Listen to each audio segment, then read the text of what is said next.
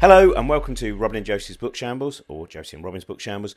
You're listening to the extended edition, which is exclusive to Patreon supporters. For as little as $1 a month, you can support the podcast and everything we do at Cosmic Shambles Network and get access to extended episodes of Book Shambles each week, as well as all sorts of other goodies like free tickets to our events and so on. So go to patreon.com forward slash book shambles. You don't really need to say forward slash anymore. You, you know how this works, don't you? Hello, welcome to Book Shambles. Producer Trent here. This week's guest on the show, joining Robin and Beck in the studio, is one of Britain's best selling science fiction authors, Peter F. Hamilton. His new book, Salvation Lost, has just hit shops. Uh, so we recorded this uh, a few months ago, actually, but we've been holding it until now. So, to avoid confusion, uh, we've edited out like about 30 seconds where Beck talks about going up to Edinburgh soon because she's already done that. And uh, her show at Edinburgh is available, uh, if not now, very, very soon in VR. Uh, it's the first comedy special uh, to be released in VR on uh, the platform, the Vive platform, I believe. So you can go to Beck's website and find out about that. Robin is on tour with Chaos of Delight at the moment. We have dates coming up in Cambridge and Glasgow and Edinburgh and Newcastle and other such places. Go to Robin's website, robinince.com, for dates and ticket links. And don't forget this week our brand new podcast, Wife on Earth, with Joanna Neary and her dear friend Celia reviewing books in her local library. Do check that out. It's out now. Wife on Earth. Go to cosmicshambles.com slash Celia or just search for Wife on Earth on all your usual podcast platforms. The first episode is out this week. Uh, there's a little bit of a cameo from one of your Book Shambles hosts in that. So make sure you download that. Tell everyone about it. Uh, like, subscribe, review, all those things. You can do that for Wife on Earth and Science Shambles and Book Shambles and any of the podcasts you listen to from the Cosmic Shambles Network. Nine Lessons and Carols for Curious People is fast approaching. Two shows in Salford, five in London, one of which is our first ever family matinee. Tickets for that at cosmicshambles.com slash nine lessons all hosted by Robin with loads of special guests, many of whom you will have heard on Book Shambles, like Beck and Josie and Nikesh Shukla and Lucy Green and Matt Parker and Helen Czerski and George Egg and many, many, many, many more. And of course, as always, all profits from those shows will be going to charity. So snap up tickets for those shows now. And finally, as always, thank you to our Patreon supporters. Patreon.com slash bookshambles is where you can go to pledge as little as $1 a month to support everything we do at Cosmic Shambles. And you'll get extended episodes each week, other goodies available on there as well for different tiers. Enough of this waffle, on to a different type of waffle. This week's episode. Here is Robin and Beck and Peter. Anyway, Okay. hello, welcome to Josie and Robin's Book Shambles. Uh, Josie, unfortunately, is unwell, by which I mean she's just not here. She's not unwell, she's fine, but she's Yeah. somewhere else. Therefore, You made up uh, a sickness for yeah. her. It's called a baby. yeah, the uh, it might be a baby. It might be her uh, I think she's previewing, yeah. Mm. Edinburgh Fringe preview as well. Um, and so the part of Josie Long, well, won't be played by anyone but Josie Long, but the part of Beck Hill will be played by Beck Hill, who is, is here uh, in her stead. And uh, we're joined by uh, the writer Peter F. Hamilton, who um, uh, we're going to get straight on with this because Okay. I I find the idea of the intricacy of of creating the enormity of of the worlds that you have to create, and that it, I want to know that process. I'm sure you've been asked this many times, but from the, when you first start on the very first, because of course by the time this new one, Salvation Lost. Th- This world has been built, etc., and now you're working within it. But on your very first book, and before we start recording, you were talking about, you know, the size of those books Yeah.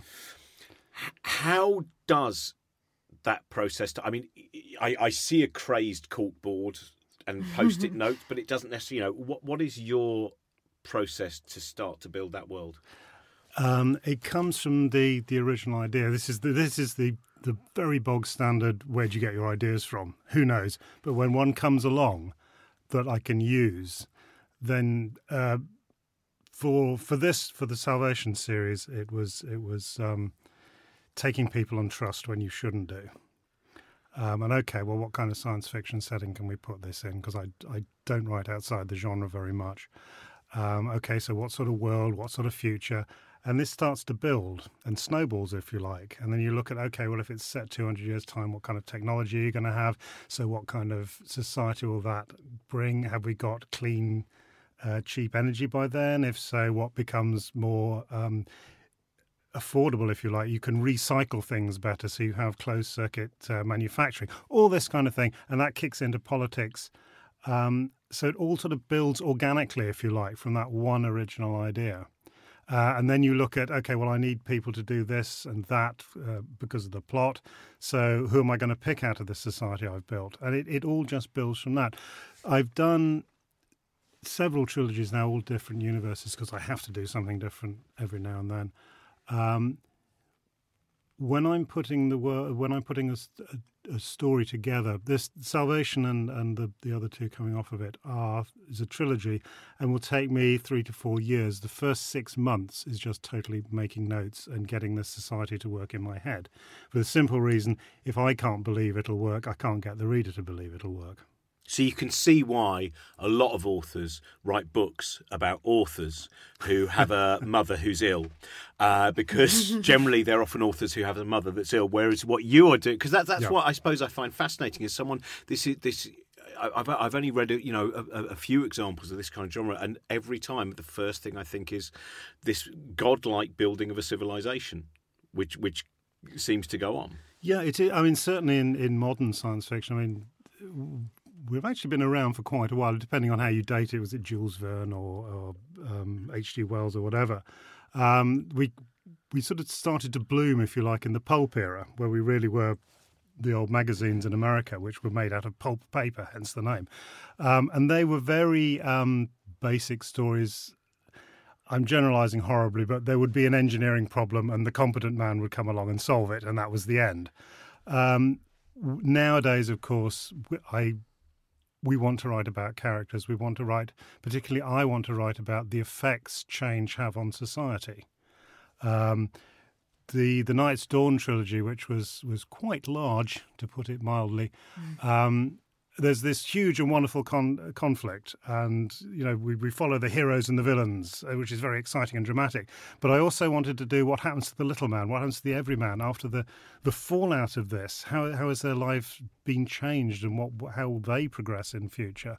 Um, and I think that's that's most of my contemporaries are doing that now. They are looking at, at the overall aspect rather than just focusing on, uh, you know, the guy with the sword beating up monsters so he can get to the Holy Grail and whatever. Um, I'm being slightly, um, yeah. Anyway, uh, but yes, we, you've you've got to embrace the whole the whole society. You've got to have a look at it all. I think to make it work these days. Because I'm trying to remember, because Amazing Stories didn't it have? Wasn't it, it? Its tagline used to be something like "Fiction today, fact tomorrow." yeah, I can't remember. That's not exactly what it. But you know, I, Yeah. I, I, you know, the, the the people behind it in the early days were very much driven, weren't they, by would science fiction be a driver for imagination that would become creatively real you know that actually the you know the, the the idea of machines the idea of space exploration when you look at these you know these wonderful pictures all of which look like basically tintin's red rocket for destination Yes. moon all Strange, of those that. kind of things yes, which which look like the V two. Um, no, science fiction. I mean, it, don't read it thinking it's going to be predictive. It's not. But we do do do occasionally get a few things right, which is nice. When you were putting together your your world, um, do you rely mostly on just on your imagination, your own ability to sort of go, okay, well, this if this is in place, then this would be happening, and this and this and this, or do you draw from uh, um, non-fiction uh, writers, lecturers, that sort of thing, just to work out what they're saying could be happening in the future? It's a little bit of a combination. Um, it's basically it's basically like dominoes falling. Uh, when you've got one in in Salvation, we have portals where you, you step from one to another. And everyone everyone these days knows what a portal is. Um, but actually, if they became so mundane that they replaced cars and bicycles and everything, how would you actually physically do that? Um, so I sort of I go through the logical process of doing it, and and basically it's like a tube network where there isn't a tube train between stations. You just take one step through the portal, and you're there.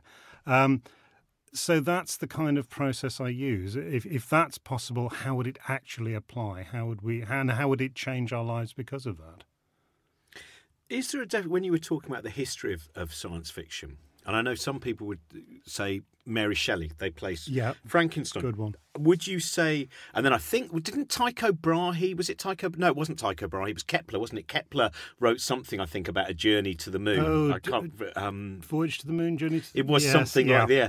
But that is there a certain line where, and I know the trouble with the moment you get into genre, is something I talked about ages ago, and someone ended up getting quite upset, uh, which was.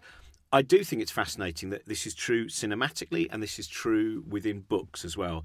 That when you get to a certain level of genre, then for some reason critics that it's not even dismissed it's ignored you know i still find it remarkable that a film like the fly by david cronenberg which i think is a masterpiece would never be anywhere near the oscars in fact cronenberg himself who i think has been one of the the, the, the great uh, auteurs really of, of the last 40 years that's that's not Oscar stuff. That's not, and in the same way, I think within, you know, when I talk to people who work, for instance, Gollancz, you know, we have a big back catalogue of some of the really Yeah. great works of, of 20th century science fiction.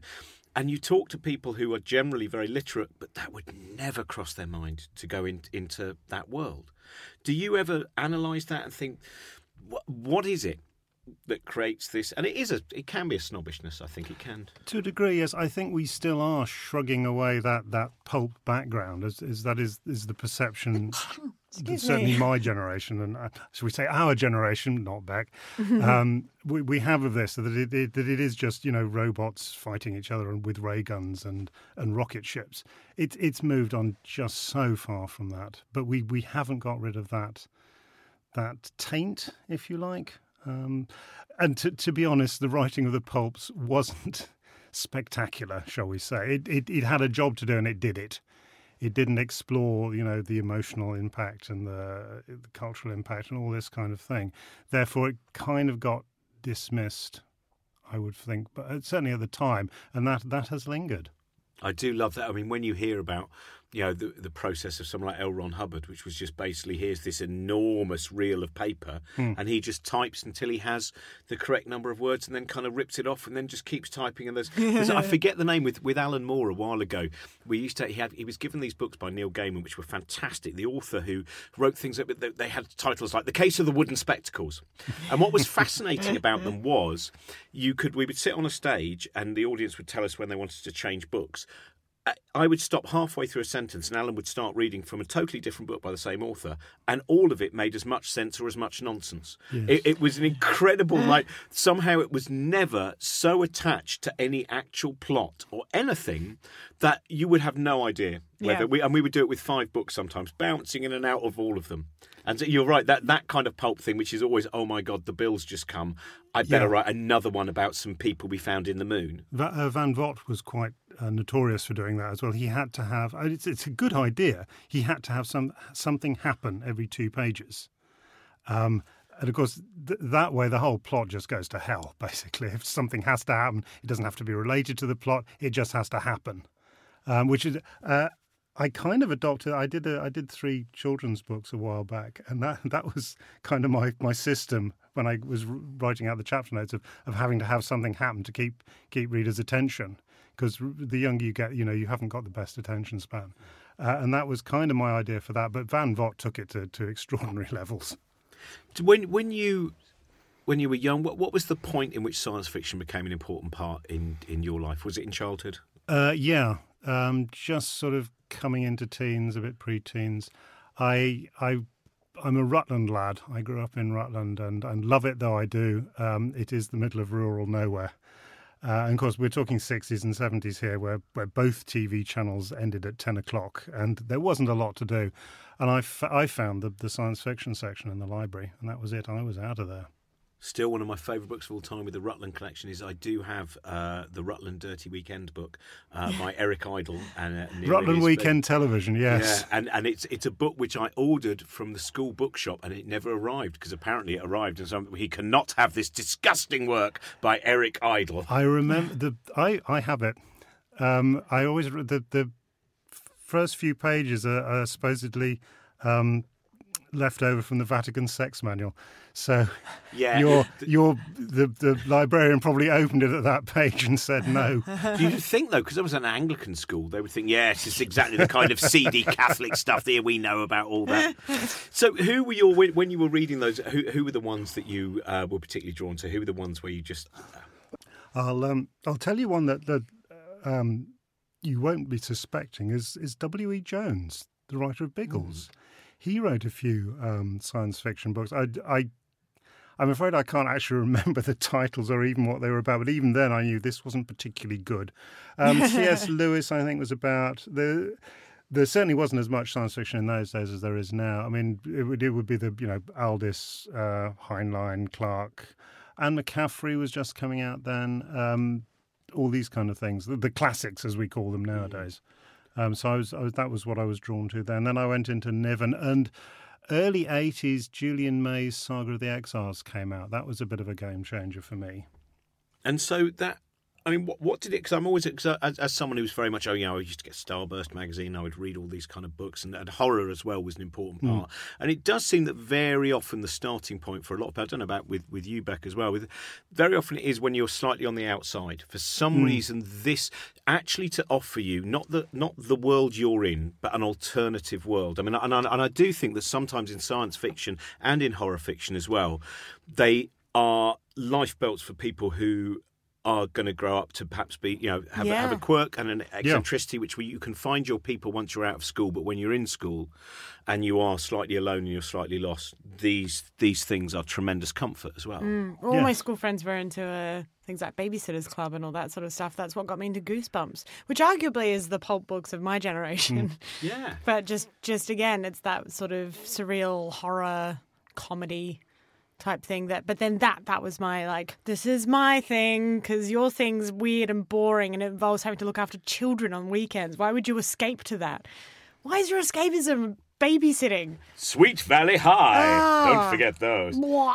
See, that, I wonder how that's changed the genre though as well, because now you have a lot of you know that bit. It's a bit like sometimes you go and see an alternative band, and it's filled with mainstream people, and they talk all the way through it, and you get really cross because you go, "This is my band, and this is for me." And I think in some ways, in the same way, some of the the, the what was previously the fiction for you know read a lot by more about outside kids has been it's gone so much into the mainstream with the way that Hollywood's dealt with it and the money Yeah. that it's made from you know the that it's something's gone slightly wrong, or so not slightly wrong necessarily, but it's changed the relationship with with some of the genre work.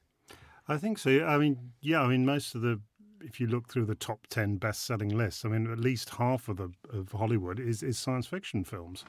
Um, it doesn't quite translate over into science fiction book sales, but there's certainly a more awareness of us nowadays. It's not quite the, the little grubby corner at the back of the bookshop anymore. We we do we are gradually moving towards the front. We're not there yet, but we are gradually moving up up the floor You'll of the have a bookshop. carousel before you know it. come in, yes, have a spin on this. Um, yeah, it, it's it's getting that way. Um, we the people are paying a little bit more attention to us, and there's all sorts of, of things are drawing in. Um, you know, manga is a huge thing now. Uh, I was in Forbidden Planet before I came here, and the, you know the manga section is right next to the science fiction section. So hopefully you'll get a bit of crossover there. People are looking for that, and maybe what what else have we got that's that's similar, um, but different? And and you know there's the science fiction section. So I think overall overall perception of it has certainly risen. The programme will continue in a moment, but I just quickly want to mention that uh, we're coming up to Thirsk with the Book Shambles on the 23rd of November for the podcast social event, a great big festival of podcasts. And uh, I'll be there with Charles Fernyhough as well from, uh, well, numerous fascinating books of philosophy, psychology, neuroscience, and also others. And uh, so hopefully I will see some of you in Thirsk. Now we bring you to your expected programme. Is it ill served in some ways by Hollywood? Because so much of a good science fiction is filled with ideas, and I think of you know sometimes you will see obviously Philip K. Dick, you know, after he died, suddenly you know there's more and more, and um, some of like I saw the Adjustment Bureau uh, recently, which came out a while ago, and I thought it's taken a very interesting story filled with ideas and turned it, I felt, into a reasonably bland romance, uh, and that quite often there are certain, you know, if you obviously if you go to someone like Tarkovsky, where suddenly you have, you know, Arkady and Boris Strugatsky, I, th- I think their their work is incredible. I think Roadside Picnic, I've banged on about this before. If you've not, have you read Roadside Picnic? It's a bloody great novel, right? It's just because Stalker, which is an incredible film, obviously, uh, it, it's what's beautiful about it is Stalker is basically a separate version of the same world that they created in Roadside Picnic. So it's not Right. an adaptation of the book. And it's basically this idea that when extraterrestrials do come to the Earth, they don't even notice us. They literally stop as if it's a lay-by. They have their picnic, chuck all their rubbish out the window, and then fly off. But of course, their rubbish is so advanced technologically that it creates this. And uh, you know, and I think so. Every now and again, you do see something which is you go, this has the complexity of what exists within the book. But I think so much of it has also been cowboy movies. Well, it has, yeah. I mean, they, they even made Cowboys and Aliens, didn't they? Oh yeah. Yeah. yeah. Um, but but then you get something like Arrival, which was the Mm. Ted Chiang story, and I heard they were going to do this, and I thought, no, they can't do that. That that just won't work on film. And yet they did, and it was a it was a smart movie. Yeah, it is just such a. Do you have a favourite um, cinematic science fiction? I was just well, I was just going to say what you reminded me of when you talked about the, the computer screens is is just that in the original uh, uh, BBC Hitchhiker's Guide Teller series and how they had to animate the the the Hitchhiker's Guide. They had to do it as a frame by frame animation with with black and then the the cutout of the text. And I just remember being having my mind blown by that because these days you just Yeah. Type it up. Early case of an e-book as well. Yes. exactly. Yeah. Well, there's that. the, the, the original Kindle. When I- when I got my first uh, uh, smartphone, I got a cover for it, and I um and I made a little sticker that said "Don't panic" to put on the front because I felt like it was very much my first Hitchhiker's Guide. I was very chuffed with myself. It was the most exciting moment. I just I remember buying it at a bookshop in Old Amersham and getting that first book and falling into. And I'd not. It was before the TV series was out. I hadn't heard the radio show. That was the introduction to those ideas. How um, important? We, we were talking to Jim Al-Khalili the other day uh, about his his book Sunfall, his first work of, of, of fiction. How important is the science element for you? I mean, again, that's when you see things that are going on with Interstellar, etc., and you see people like Kip Thorne being Yeah. involved in the fact that that movie starts from the idea of wouldn't it be great to make a movie that is based around the, the reality of what we understand about black holes, etc., and the nature of time. Do you? And I, but equally, Christopher Nolan. There was, I think, I can't remember which bit it is. There's one bit which is scientifically inaccurate, and I think Kip Thorne argued the other way, and he went, he went, I know, Kip, but do you know what? This is still a movie, and this is a better way of the movie going. And I think, do you have those moments? When you time, talk about- was that the time dilation? Are you talking about? Do you mean Interstellar? Oh man, what did I say? Arrival. Arrival. Sorry, Which is the Interstellar, Amy yeah. Interstellar, yeah, Adams- Yeah, Interstellar, Yeah. yeah. Yeah. Yeah. So, do you find that? Do, do you have moments where you go, "I want to. I've, I've done the reading. I've, you know, I've, I've, I've- I've read the book, and this is roughly the correct science. But do you know what? It's going to be a lot better if I do that. Or do you? So it's it's a it's part of the story, but it doesn't have to be that accurate. Um, it's kind of a blend of the two. Um, I hate I hate artificial gravity. Um, there's a very good quote from Larry Niven: "As if you can create gravity, you can do anything." um, so if you're in one of my spaceships, you only feel gravity if it's accelerating or if it's spinning, like the like the wheel on 2000 and, uh, 2001. Um, so yeah, I I will. The end, the basic engineering is right. Um, I won't transgress it, but you know, having said that, if I need to go to another planet, um, then we will have a faster than light drive, uh, which is mathematically possible. I mean, wormholes are mathematically possible. We haven't quite got round to building the uh, the generator yet. It's a little bit trickier than that. Um, so I will, get the basics right, and then I will, uh, like all science fiction writers, I will extrapolate from that. Uh, there's there's in what is it the the Commonwealth series. I've, I used to have OC tattoos, organic circuitry tattoos, because and this is this is shows you how the the development process works. Um, smartphones are getting smaller and smaller and more powerful, and tats are getting a lot more prevalent. When I was a, when I was a lad, it was a sailor had a had a you know an anchor on his arm, and that was it. That was all tattoos were, and everybody has them these days.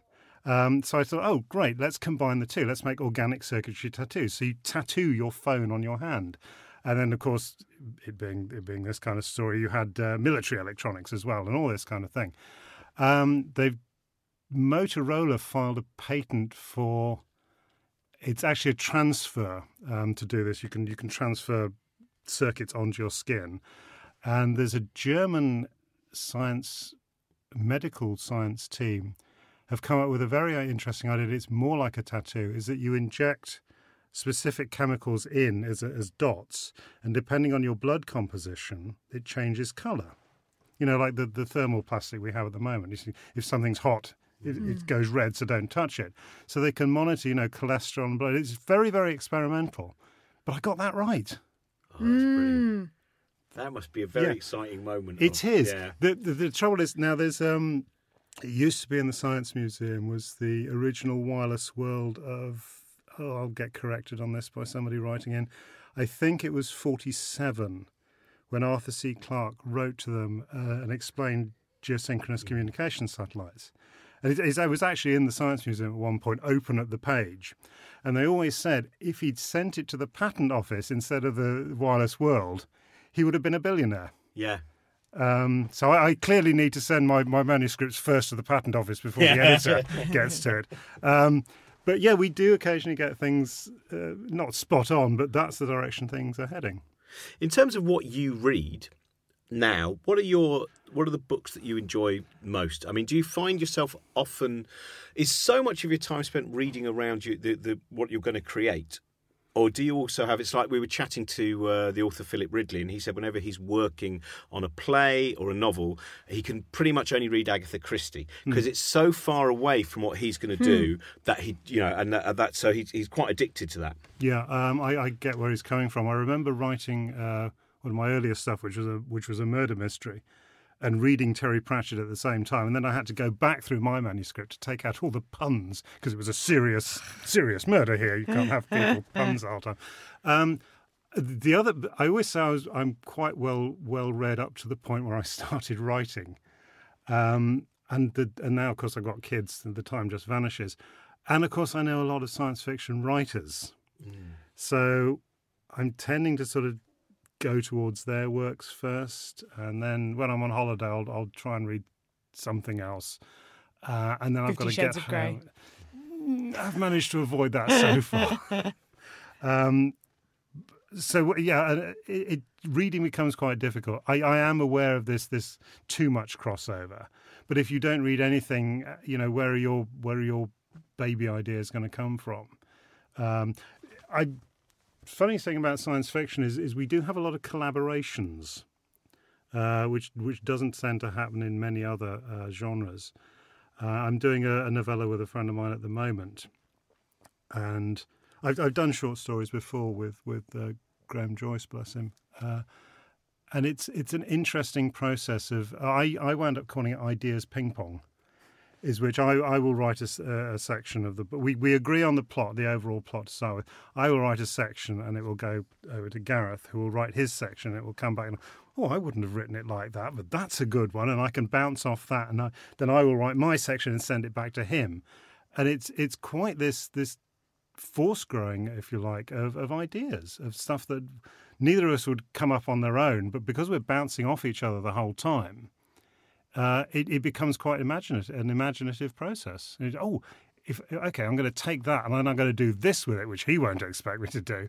um, so it's yeah, it's it's it's quite a, a, an interesting way of writing outside the norm. I wonder why it is that with, with books, when you think of, you know, with films, you have Billy Wilder and Charles Brackett, Hmm. you have obviously, you know, people like Clement and La Frenais. And, and in fact, more often than not, it, the, the idea of, of the lone author, uh, especially in television, is, is, is not, you know, very, there will normally be a creative process that involves a secondary or two primary.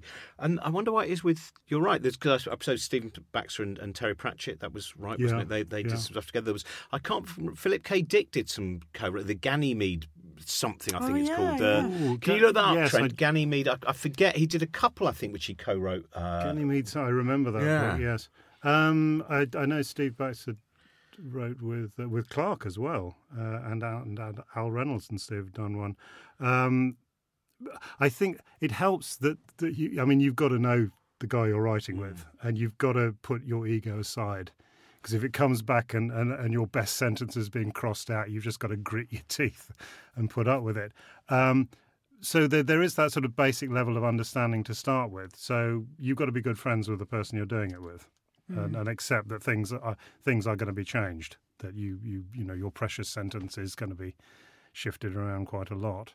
Um, so I don't know quite, but I like I said, and writers' rooms in America for every TV Yeah. show, it's not a single writer. It's it's a whole group of people. But I wonder if it's a little bit easier when because when it comes to television, you often they tend to split up scenes. Hmm. So they'll say, "Oh, you've got these characters and this." They already know what ha- is happening in the scene. It's more the they get together and then go away and do the dialogue and some of the gags and stuff Yeah. like that. Well, I'm going for comedy writers' rooms, but obviously there's many for different shows. Um, but I, I, I was just thinking that because I was like, oh, well, if I was going to collab on a book, you, it's not like you can have a writer's room for a book and you go, all right, well, this happens in this chapter. So you go away and write that chapter while we go and write the first chapter. I mean, it'd be an interesting book, but it, I'd feel like it wouldn't have the same, if it's a chronological book, it wouldn't have that same. Yes. whole. Sorry. I was going to say we're, we're writing it in a, in a linear fashion, but to actually go away and write your five chapters, and Gareth writes his five chapters and try and lock them together. Yeah. I don't. I'm not sure that'd work. No, exactly. Because you it's have such a distinct writing style. Yes, Whereas yeah, with yeah. at least if you're working on a show, especially one that's been going for a while, then everyone kind of goes, "Oh, right." So we know that these characters sound like this, and you're writing for people who are playing those characters, so that's not changing. The style of the delivery isn't changing. Yeah, but, But you when must you must have someone that comes up with the plot, with the with the the, the situations in situation coming. You must have that to start with to divide up the scenes. Somebody must come up with the original. But that'd probably just be more about sitting around and throwing out some ideas. Yeah, there might Yeah. be two. You know, again in, in, in films, you know that that. I mean, I- again, I, I keep going back to Billy Wilder and Charles, or of course, uh, uh, Billy Wilder and um, da, da, da, da, da, uh, Raymond Chandler. You know, the, the, the the relationship that destroyed Raymond Chandler. He went back on the bottle after uh, Double Indemnity. It's a very interesting story there. there. Um, what I, I'm intrigued by. Um, also, what's it when science fiction writers gather together? Because I certainly know when crime writers gather together, they have a very nice time. And I find that you know when I go to a lot of the book festivals I go to, which are just you know normal book festivals, Yeah. everyone sits on their own and everyone it's like if, if you're used to like comedy backstage or, or science uh, festivals or whatever you're used to it being quite gregarious but booked know, everyone's very much in their own little world and they've normally got their pr person there and, blah, blah, blah. and it's it's a bit whereas I, I wonder you know science fiction conventions obviously there are a lot of those how is that social grouping how does that work Uh, oh, it's fabulous. Um, we we all go out for, for meals together in the evening, um, sit in the bar very late at night discussing. My wife doesn't come to many of them because she says, um, in theory, if you put two or more science fiction writers in a room, we're all quite well up on science. We all know how to express ourselves. We all have opinions. Bizarrely, we're all very keen on music. It should be the most fascinating conversation you've ever come across. What actually happens when you put two or more science fiction writers in a room? We just sit there and bitch about our publishers. um, but how, once we once we finish the bitching, uh, we yes, it's it's it's nice. It's a nice community. Shall we put it that way? Is there a uh, science fiction authors band yet? Because I know there's two. Ian Rankin's got his band, and Val McDermid, I believe, is with her band. And then you've got uh, there's a few other kind of uh, um, so, cr- criminal author. Because I think one of them is fun-loving criminal writers or something like that. It's called. I can't remember the uh, exact. I've, I've given that as a, a botched title, but there's and sometimes they play at the same. You know, there's a, a, a little bit of rather delightful rivalry because I think Ian's band they actually write original songs, whereas Val's band I think does uh, um, covers. Right. No, there's certainly a lot of wannabe DJs who get up there on disco night. Uh, whether they should or not is another matter. Uh, I don't. I can't think off off the top of my head. I can't think of a, a science fiction writers band. No. See, I like the idea that disco is actually. Uh, so I've got a request. Can you play uh, side three of Jeff Wayne's War of the Worlds? And then we just have people throwing shapes to Phil Lynott's Mad Preacher. they're not devils, they're Martians. Ah, I still love that. There was also there was a great tape. I forget it was it was uh, Trunk Records have, have re-released it. This guy in his bedroom in Hull basically created his own kind of fantastic space opera. Uh, and he just did it all on his own. You know, the keyboards that were just coming out in in, in the early eighties gave access to everyone, and it's this fantastic little kind of you know proggish experience. I saw uh, uh, Moon with the live um, uh, London Contemporary Orchestra score by Clint Mansell on Friday night at the Barbican. Oh, I heard they were doing. that. Oh, tingly, tingly! It was amazing. It's and it's such a simple score, but but I mean, in in terms of its uh, repetitive nature, I guess. But I mean, when it's played by full orchestra right in front of you, I Oh. just still love that having, you know, I used to go and watch Pop Will Eat Itself. Big Max fries to go. Oh, give me Big Max fries to go. And that was Clint Mansell. And they were great. They're one of the great black black country bands. And, and I still think Pop Will Eat Itself were magnificent. The fact that he's now occasionally Oscar nominated for his beautiful orchestral scores as well mm. is not what we were expecting. Uh, I think necessarily. And therefore, no one could have predicted it. Even Arthur C. Clarke and said, I think that some of the black country bands from the early 90s will eventually become Oscar winning composers. he wouldn't have got that far. The Satellite, yes. Clint Mansell's career trajectory, possibly not. Um, Peter, At one the, at the start of the century, no one could have predicted that. Yeah, Yeah. no one would have believed in the last years, of the 20th century. Um, the uh, the black country rap bands. Uh, the uh, I, I just want to know actually who are your because we didn't quite cover that. When you are reading, when you have got time to read, when the when the when the children are quiet, uh, who is your favourite or who is the author? Where either returning, maybe someone. Is, do you have one where you just go, that is someone who has you know you return? They, that's a hugely unfair question, isn't It it? Because? I'm going to Yeah. meet them over the next couple of months, and why wasn't you All right, I'll mentioning tell you me? what. I, I'll change it. Of the dead authors, who would you choose as your favourite dead author? There we go. That's that covered. Um, my favourite dead author. Oh dear. just to wait and meet them in the afterlife. Yeah. the worst Why thing you didn't can do is name me? someone who's not dead. Dead, and then yes. go, I've not died. well, you didn't look very well when I saw you a couple of years back.